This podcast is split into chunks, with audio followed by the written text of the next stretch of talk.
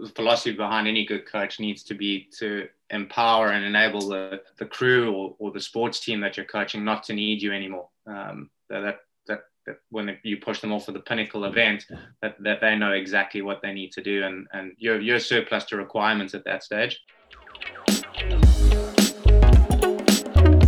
Welcome to a very special series of Realising Your Potential from Accolade Wines. Accolade, our purpose is to enrich everyday moments through our amazing and award winning wine brands. The driving force behind our business is people, and as a proponent of community, we believe some of the most powerful learning comes from people sharing their own stories. In this series, we continue to explore the topic of high performance by speaking to those involved in elite sport and are privileged to also hear from those involved in one of the most exciting communities of Paralympics and Olympics. I'm your host, Ange Murfitt, Chief People and Communications Officer at Accolade Wines. So join me as we explore this fascinating world of elite sport. In today's episode, I speak with Dustin Butler. Dustin was assistant coach to the South African lightweight four who won gold at the London Olympics. Dustin, welcome to Accolade Wines. Thanks very much for having me, Ange, and uh, thank you for the invite. Can we just kick off with a little bit about yourself and your background? Uh, yeah, I'm native South African, if uh, the accent doesn't give it away. Um, pretty normal upbringing in South Africa. Um, went to an all boys school uh, in Johannesburg, uh, which probably exposed me to some sports uh, that I wouldn't have otherwise have had the opportunity in, in participating in, such as rowing. Um, after school, uh, went to university to, to study sports science um, and became a little bit disillusioned with the course that I was doing. Um, at the time of, uh, of studying, I was also doing some part-time work uh, in the coaching space, rowing coaching, uh, though I never really saw that as, as a career path.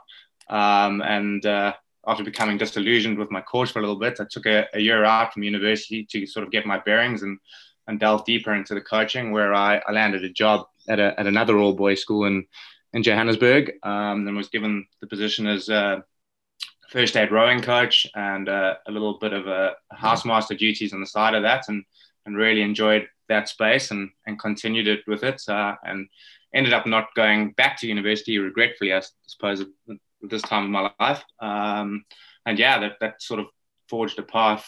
Um, I loved I loved the coaching and, and just carried on and uh, coached uh, the first day at the, at the school St John's College for for five years before uh, moving on to become uh, to take a, a, job with the national team, South African national team. Um, I spent four years coaching there uh, in the run up to the London Olympics. Um, after that, uh, spent two years coaching in London um, which I didn't enjoy as much.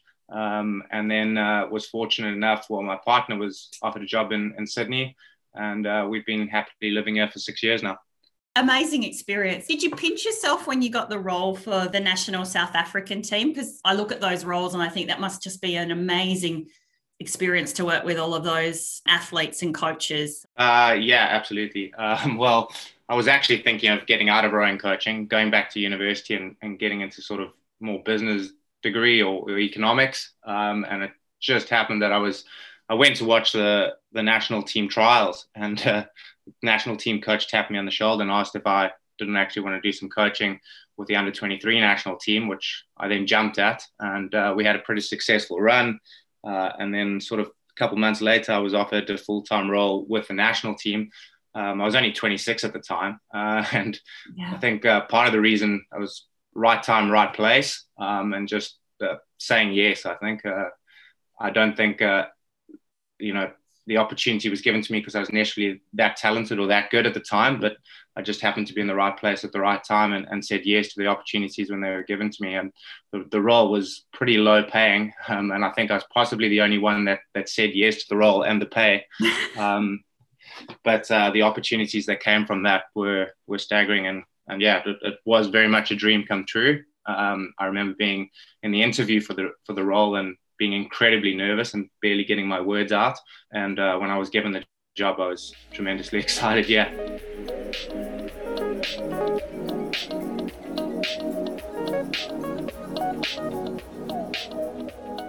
Being that young and going into a national team, did you have support from other coaches in transitioning into that role as a as a coach, or was it more about you had to work it out as you went along?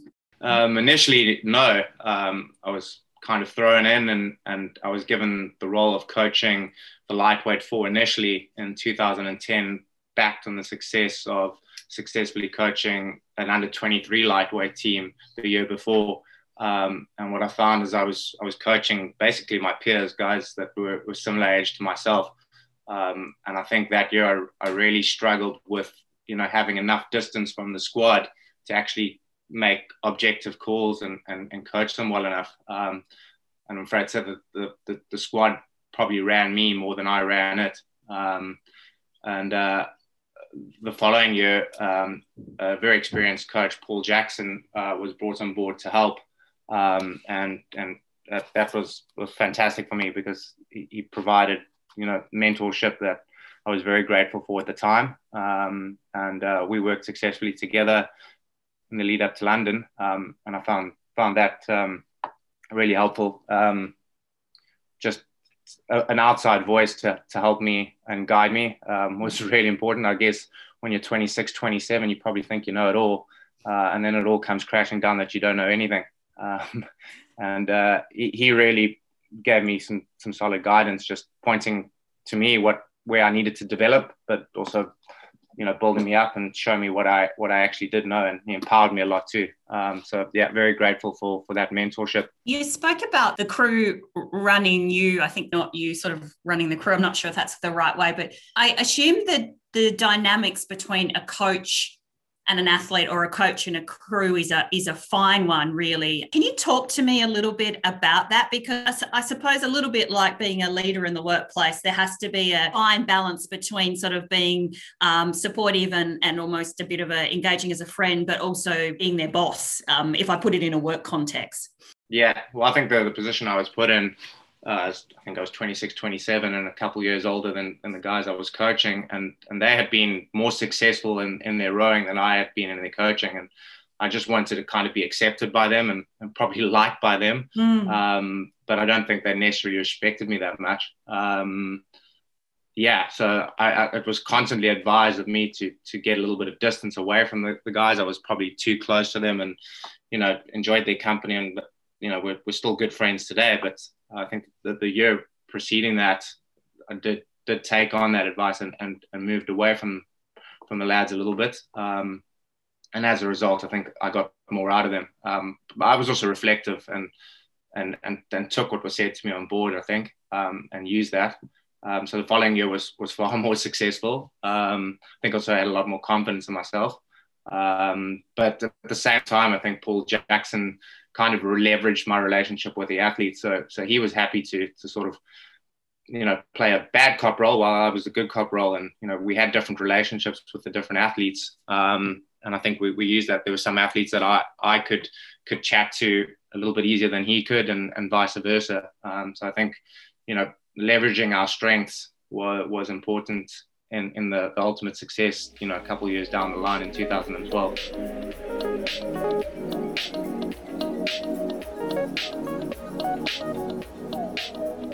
What was your motivation to become a coach? I mean, you said that you weren't really enjoying your course. Did, did you fall into it and then become more passionate about it, or was there an inherent desire to coach? Uh, I've been passionate about sport my whole life. I think oh, five, six years old, I can remember sitting in front of the TV and, and watching, you know, sports for the entire Saturday and Sunday and, and participating in loads of sports. And yeah, so I've, I've loved it my whole life. I've been pretty sports obsessed my whole life. Um, and yeah, probably, you know, growing up in South Africa, rugby is a big sport. And the school I went to, big rugby school, and uh, rugby was probably a big passion of mine. And, you know, I at times probably was more interested in the behind the scenes stuff than I was in, in, in sort of the playing. Um, and uh, I was also a big, big uh, lover of cricket and played cricket and became disillusioned with cricket in, in my last year of, of school. And, and a friend convinced me to to do some rowing to get fit for rugby, um, and, and the rest is history there. Um, but again, delving into rowing, I, I, became really interested in sort of the the more you know the finer details behind behind rowing and you know training modalities and all that, and it's probably the beginning stages of the internet. But I remember, you know, googling or whatever the search engine in those days was, you know, best methods of training, and became really really interested in that. And I think, uh, yeah, that that's probably forged, you know, my path to to university and and then and then into the coaching. I, I was always more more interested in the behind the scenes, I guess. When we talk about the behind the scenes, data has become more and more increasingly part of the way that athletes train. How important is the data for you personally to help coach and for the athlete? Yeah, I think it's a double edged sword. I think incredibly important in some ways, um, but I think I'm not sure interpretation of the data has evolved with our ability to measure measure data. Um, so I think we're becoming increasingly good and, and the technologies are getting better um, for measuring things, but I'm not sure our understanding of what we're measuring is is moving at the same pace. Um, so I, I collect a lot of data to to help inform me, but very much to help inform me. It's not not the only thing that leads leads my decision. I think subjectivity and is still still a big part in in in making boats go faster or selecting teams. But I think ultimately you're still falling on on on the subjectivity, but using the data to help guide you. I think it, is it more probably understanding holistically what's going on even outside with the athlete. Yeah, I assume it's not just um, that could impact performance as well. Yeah, absolutely. I mean, you just when you're collecting data, sometimes you just got a, a, single data point, and it's it's important not to make decisions or rash decisions off off a singular point, and and you've got to collect data over time. But again, just your interpretation of your data, the data, understanding the data. I mean, something like heart rate monitors are you know pretty commonplace now and, and pretty easy to get your hands on. But I think the understanding of of what that heart rate actually means, um, particularly for the layman, is sometimes a little bit skewed and um, not well understood, um, and potentially you're making important decisions on on data you don't understand.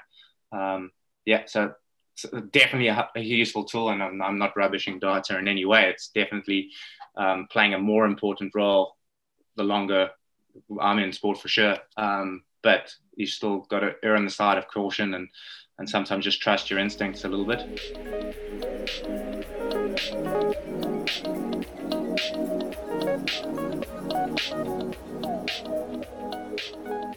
You talked about your passion for sport and being involved in sport from a really early age. It sounds like going to the Olympics with a with an a, with a crew is a dream job, but I'm sure there's some hardship as well. Can you, you just talk about the positives and negatives of um, being involved at, at the Olympics?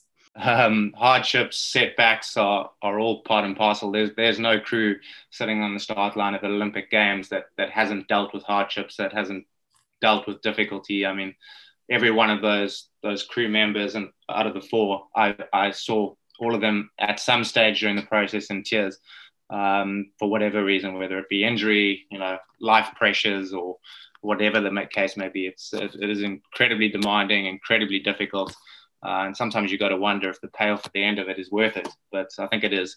Um, yeah, and I, I, also think the hardships and, and setbacks are probably what galvanized the, the crew. Um, in the end. I mean, I, am not sure we would have would have succeeded at the end of it all if we if we hadn't been through some of the hardships we had. We, we learned a lot of hard lessons in the, in the years preceding the Olympics, which which set us up for the success. We, we made a lot of mistakes and, and learned from those mistakes, but those mistakes were, were really important in getting things right going into the Olympic Games. With that said, I think there was an awareness in the Olympic year that something special was happening. I remember having a meeting sort of four months out and, and the positivity in the room and everyone just being in awe of what we were doing and what we were achieving was palpable. And, and there was awareness that that success was on the cards um, and that something special was, was afoot. Um, so, so that was pretty special to be a part of. Um, but the, the, years before was was littered with with a lot of uh, a lot of hardship a lot of setbacks um, but like I say, I think it's part and parcel. Anyone that, that thinks that that's not part of an Olympic athlete's journey is, is probably mistaken, and it's it's much harder than I think people people realize. Mm. There's two things that you spoke about there that I'm really interested about. First of all, so in the final year, uh, when you said that palpable feeling around success, that something something magical was, you know, happening. How do you manage that emotion or that ego? I'm assuming there could be an ability to get a little bit arrogant. One, how do you manage that emotion? And then the second question is with the setbacks, what do you do to learn from those setbacks? I can't remember a lot of ego, to be honest. I think we we had knocked back so many times with the setbacks that the, the ego was in check, and and we knew that you know it was a pretty fragile ecosystem that we were dealing with, and and if we didn't get the run in completely perfect, you know we we would we would fall short of what the goals were. Um, so I think you know the, the, enormity of what we were aiming for probably kept the egos in check. We were incredibly lucky to work in the team we did. There, there wasn't a lot of egos. Incredibly motivated athletes. In fact, probably too motivated, and, and that was part of what led to success in the Olympic year was just uh, getting a, a common um, a common way of doing things, and um, the motivation in years before had often been a little bit of a hindrance because the guys were motivated in, in sort of different ways, and, and just getting direction in that last year was was really important.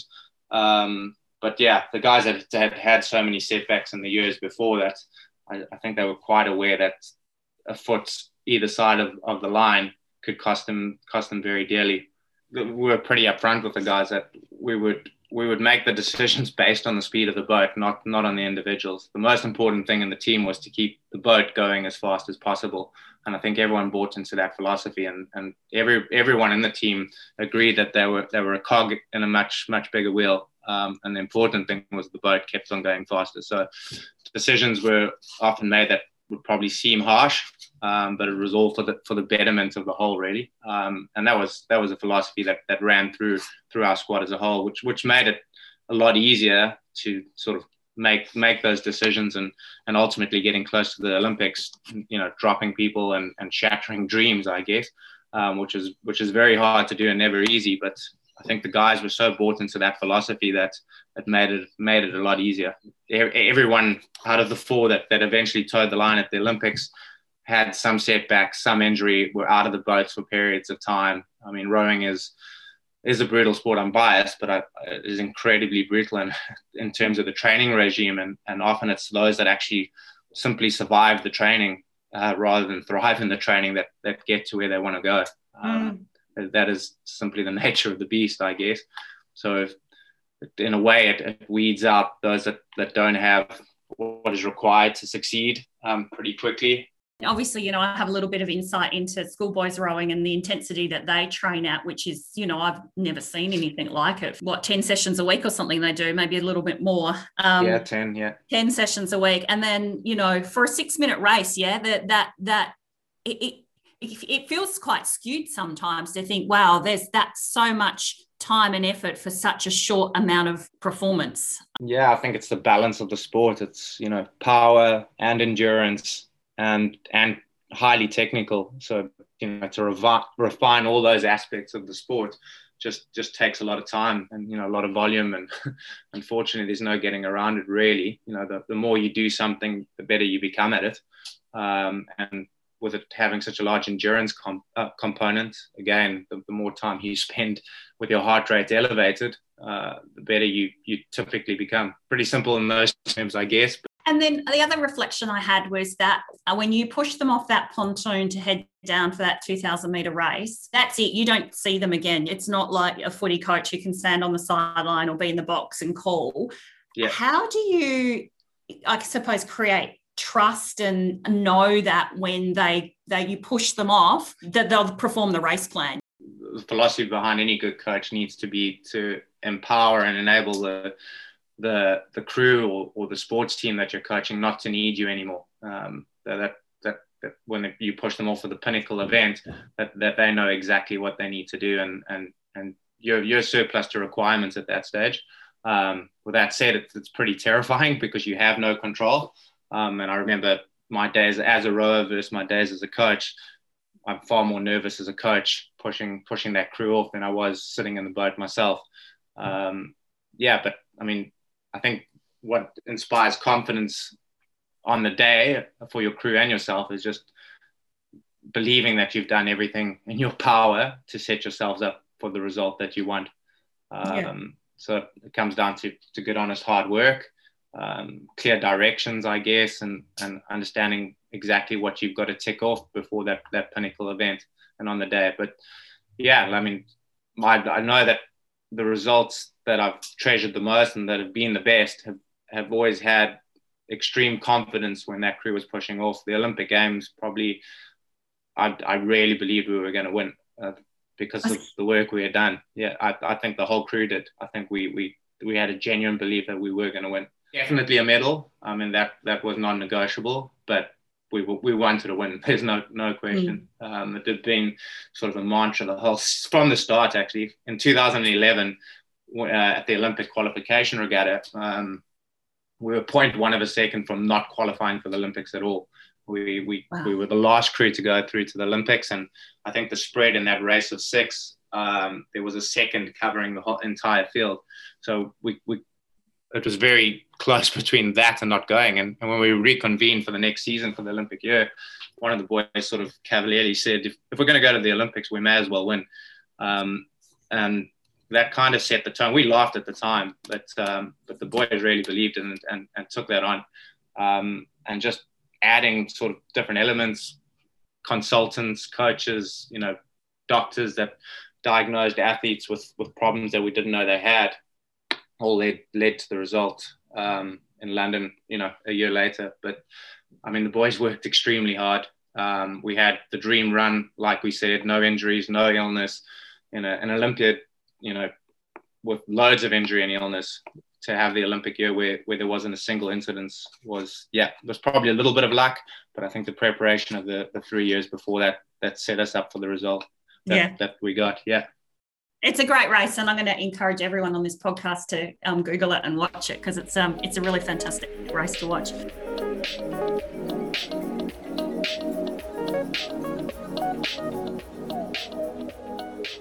said early on that when you moved to London, you didn't really enjoy it. What What was the difference between what was happening in London and what you were doing that you didn't really enjoy it? If you're happy to share that. Yeah, look, I think um, probably a few things. I wouldn't blame London uh, solely for for the for my my time there and the experience I had, but um, you know, I'd come off a, a very big high, um, and uh, I think my expectation was like when I started coaching in the national team, I was like, this is something I love. And my life goal is, is to win an Olympic gold medal. And then that happened three years later. And, and that box had kind of been ticked.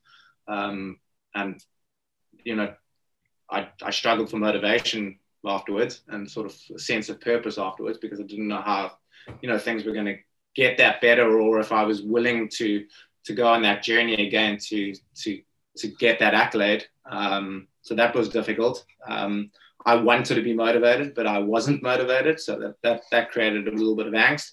Um, so it was quite a bit of a low after, after the Olympics, I guess.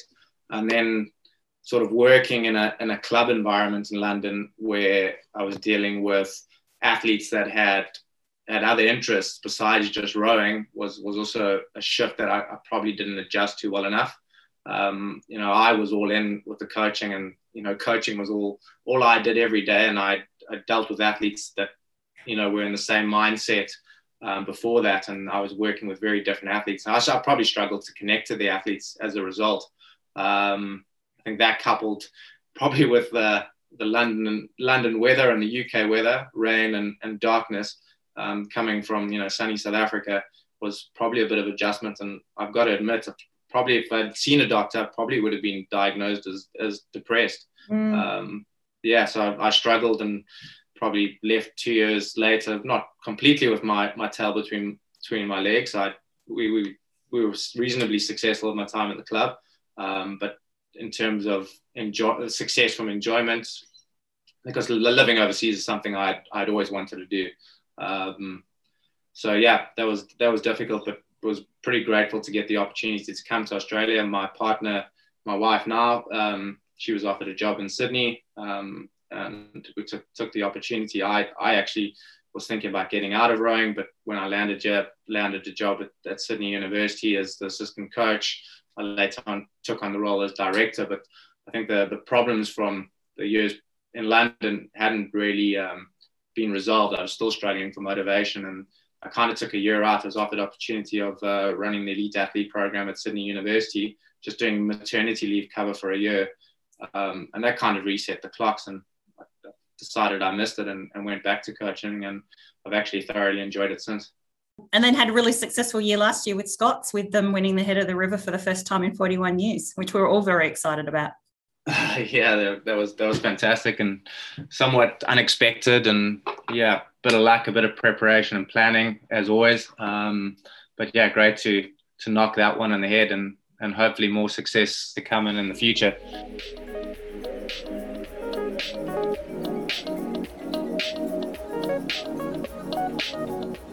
you're you are now training schoolboys rowing and you know i'll let the people know that you train my son i mean obviously training schoolboys is very different again to training olympic athletes how has your coaching changed and also it seems like you learn a lot from your time in london that would be beneficial to how you approach um, schoolboys rowing because obviously schoolboys aren't 100% dedicated to rowing as well. You know either they're there because they have to do a summer sport or they really are there because they really love it but they're you know competing with a whole range of things that are going on in their lives. So so what's your approach? Yeah that's it is different. I i have you know sort of oscillated between sort of club and high performance coaching and school coaching between the olympics and and moving to london I guess you've got far, a little bit less time with the schoolboy athletes. There's always it always feels like they're going to the next thing, and you, mm. you don't have that time to just sort of sit down with them and and and and chat through you know difficulties they may be having or, or, how to improve as as clearly as as you could with with the elite athletes that had had a little bit more time in their hands.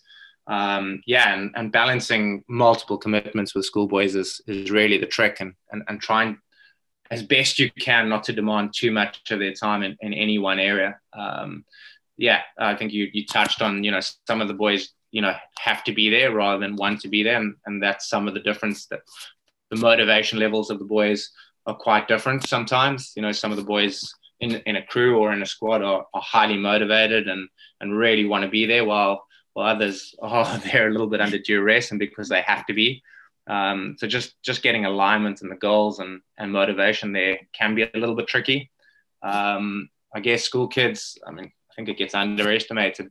I think certainly that school kids are under a lot more pressure than they were when I was at school or mm. even when I was coaching at school level. They just seem to have a lot more on and, and there's a lot more expected of them. Um, yeah, so I, I feel that they're under more stress than professional athletes pro- probably. Yeah, um, you, you're absolutely right. There's a lot of pressure on them we do when writing a program actually think about the the whole athlete and, and the whole person really and and you know what other other commitments they have and, and what other things they might get to and and we do try our best to to balance it but there is also the end game that if you want to be successful there is sort of a a basic amount that you have to do positive thing personally that i i see though is for those boys who are motivated, um, it's an excellent way for them to become really efficient with their use of time. Most of the boys come to the sense that load is very demanding and very difficult, the boys do do get a sense of accomplishment out of out of completing sort of a season um, with all the demands and, and all the difficulties and, and setbacks, etc.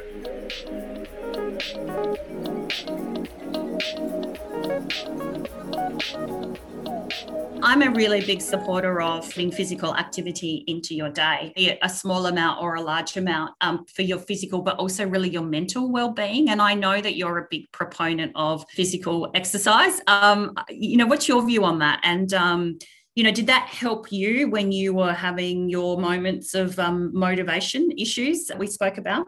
Very much so. Um, I would say, although I was, you know, a full-time rowing coach and and in the sun all day and, and working with elite athletes, I was considered sedentary. Um, I wasn't doing much at all. I was eating way more than I, I needed to. I probably ballooned up to sort of 100 kilos while I was in in, in London between between the food, not doing anything, and, and hiding from the weather in London pubs. Um, I put on a lot of weight, um, and uh, yeah, decided I, I needed to do something about it. Um, there's a race in South Africa. that's you know it's a it's kind of a big deal, probably akin to sort of our Melbourne Cup or a AFL Grand Final day. It's sort of a, a race that uh, stops the nation, and the nation watches it on TV all day, um, called the Comrades Marathon, um, which I, I, can remember watching as a six-year-old on TV, and I think that that kind of fired up my my sort of juices for endurance sport. Um, and it's something I always wanted to do. And, and I was approaching sort of my mid 30s and thought, you know, if I'm ever going to do this race, I, I need to do it now. Um, so I started started doing some training towards the back end of London, and certainly when I, I got back to South Africa between moving from London to Sydney um, and and signed up for a marathon. Bit of a, I always need a goal, um, and I think a goal that scared me was was a good one because you know if I didn't do the training, I was really going to suffer on the day of the marathon. Um, did my first marathon, which which was a bit of a disaster. It didn't go as as well as I planned. Learned a lot. You know, even though I was a coach, I made every rookie mistake in the book um, on the day, um, and then just sort of really enjoyed the process and, and carried on with it. And and I noticed that my my mindset started changing. Sort of, I was less stressed. I had more energy during the day, although you know I was running running a lot now on top of you know my day to day job. I actually felt like I had more energy, not less. I've always struggled with the early mornings, um, and I noticed that the fitter I became, the the less I started struggling with the early mornings. Um, and yeah, my, my mood just generally changed. So yeah, yeah, I'm I'm a big advocate of, of, physical activity. That's for sure. I mean, we've talked about running because we're both runners, but um, and it doesn't matter what exercise you do. But do you find running meditative? Yeah, absolutely. Um, I don't actually listen to to anything while I run, and I I, I find my mind can wander. It doesn't doesn't always wander. Some days they're you know not feeling so good, and all I'm thinking about is how bad I'm feeling, and I suppose yeah. that's meditative in itself. Mm. Um, but yeah, often my mind just wanders, and I I solve the world's problems, including my own. Um, yeah, I, I often find myself thinking about the rowing session that afternoon and, and what I'm going to try to do and, and how I'm going to complete it to the best of my abilities and how I'm going to get the most out of each athlete or, or try solve problems. And yeah, yeah, I find it very helpful in that regard. People say they become really creative. They have really creative ideas. When yeah, yeah. I, de- I def test to the feeling creative when I run. Um, I sometimes wish I had a notepad with me to stop and, and jot some of the stuff I'm thinking down because I often forget most of it when I get back. Yeah. But um, I think the exercise you know the, the meditative exercises is, is pretty critical and, and pretty important and, and, and certainly helped you know with my mood and stress relief and yeah just being generally much much happier. I'm trying to run without my watch too so i don't have the data. Yeah i think that's important. We're so beholden onto our watch and what we did yesterday and strava etc i i think it's actually negative and, and probably hinders improvement and performance because we're always measuring ourselves. And the truth is, you, you can't be better than you were yesterday every day. It is a process and it, it goes up and it goes down. And yeah, I'm, I'm a big proponent of running, but I, I think people taking up running often start the wrong way. They're measuring themselves of how they used to be or where they want to go, and they just they don't start for where they are and and ride the ups and downs and just commit to the process and and the discipline of it winding back the conversation a little bit to to the Olympic crew that I coached, I think one of the things that changed in the year is that we, we took sort of a similar philosophy and we, we stopped chasing times and and stopped you know trying to be our best every day and just kind of took the process that it came and actually slowed things down. You know, we just in terms of measuring our speed, we actually slowed our speed down of our, our training and we we got great benefit out of that. Um, I think it's probably something that that elite athletes employ, but I think it's poorly understood and, and but it's still tried the general public try replicate it. And I just think the general public probably just go far too hard in their, their day-to-day training um, when elite athletes are actually taking really light days and, and doing majority of their, their stuff at really low intensities. Um, and I think if you know the layman did the same, they'd probably get more enjoyment, more benefits, and, and stay in the sport longer to, to reap those rewards. The greatest gift you can give a sort of a social runner is just teaching them to run slowly. I think some like Western philosophies about you know training is like you know no pain, no gain, and pushing your limits. I think those are very negative. Um, I think you know you want to train without pain in order to gain. Um, absolutely, and and you can find your limits and, and be careful of finding your limits. Um, I, I, see a lot of athletes going to their limit and, and never rebounding and never bouncing back. And I think it's more about pushing your limits away than, than going to find them. And the, the lower your intensity of training, the more likely is you're going to do it for a prolonged period, and the more likely you're going to get more benefit out of that.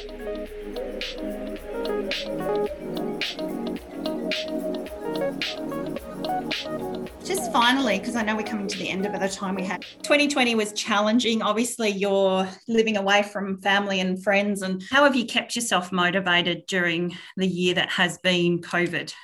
Um, I feel guilty saying it, but I've had a great year. I've enjoyed the year, and that's not to say I've I've had I haven't had setbacks. I've had had a few, but you know, pretty small in comparison to what other people might be going through. But I think my just my expectations have been thrown out the window for the year. Like I think often we we have a lot of stress because we expect things to go a certain way or our plans to be fulfilled, and and when they don't, that creates the stress. And I've I think the buzzword is pivoting this this year, and, and I've managed to pivot pretty well. Like just everything, I had a few races planned that I was training pretty hard for, and, and I, I don't know how or why. I just managed to just change my focus pretty quickly after that that plan changed um, without too much disappointment. Um, I think if it happened over and over again, that that might wear thin. Um, also had a, a, wedding plan for last year that that had to change um, and was rescheduled twice and eventually cancelled. We were, we were set to go back and, and get married back home in South Africa with friends and family around, and and that didn't eventuate obviously, and we decided at the end of the year just to to get married in a park in Petersham and and go to a, a brewery in Marrickville afterwards as our reception. Um, Congratulations. Um, no, thank you. Um, and enjoyed the day day thoroughly. Of course, people were missing that, that we would really like to have been there and, and like to see. Um, we haven't seen them for a while. Um, but yeah, other than that, it's been been pretty good. I think uh, yeah, just just managing expectations. I think is has been important and not not worrying when things don't go to plan, which is not me because I like in you know my training and coaching, I like to thoroughly plan things out. But I think I've kind of learned this year and learned pretty quickly that you know things very rarely go to plan, and and and if your expectations are are too aligned to that plan, then then that's going to cause a lot of stress. And when you do get stressed, what do you do? How do you relieve the stress? Any tips? Go for a run. yeah. yeah, that that that has pretty much been been it. Yeah, like I've always thought of myself. I've always been a pretty stressed person. I've got I've got terrible teeth and molars from from grinding my teeth, but I've just of late and probably the last couple of years just it seems to alleviate it. and I honestly put it down to to the fact that I've, I've done more exercise. Mm. Um, I just a little bit of diet, I suppose, eating a little bit better too. Um, yeah, that's why I'm a proponent of physical exercise because it just just worked for me and uh, it's been a game changer in some ways. I mean, I started more for a fitness thing. Then I actually found that it was doing more for my clarity of mind than it, I mean, it was doing a lot for physically, but the clarity of mind was what I was enjoying the most. I think it's probably a better way to be than than than how I do it with goals and stuff. Because I find often when you when you get to the goal race or goal and even if you achieve the time or whatever the case may be, it's actually not as fulfilling as you you'd hoped it to, to be, and then and then you move on to the next goal. And yeah, I suppose similar to to when we won the Olympics, I, just, I found the the success itself or the the achievement of of what the goal was wasn't as fulfilling as I'd hoped it. It wasn't mm. fulfilling at all, to be honest. Mm. The old adage, I guess, it's about the journey. Yeah. And then at some point, we've got to work out what we're going to do when we can't run, when we are very, very much our bones have, you know, given up. I, um, I agree. How I'm going to deal with getting slower is going to be a challenge. What I do know is aging slows you down and training makes you faster. So you just yeah. got to keep reinventing ways of, of training and, and finding finding gains, I guess. Thank you so much. I could talk to you for hours. It's just fascinating. No worries, Ange. Pleasure.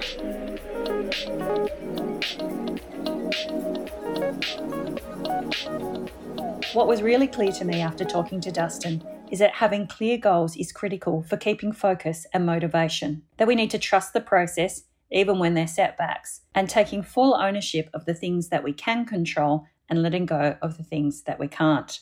If we could just take one of those pieces of advice, I think it's going to help.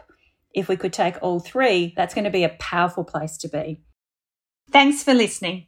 We love sharing these real stories, so please like, subscribe, and share this episode with the people in your community. Feel free to reach out if you want to find out more or have a story to share of your own.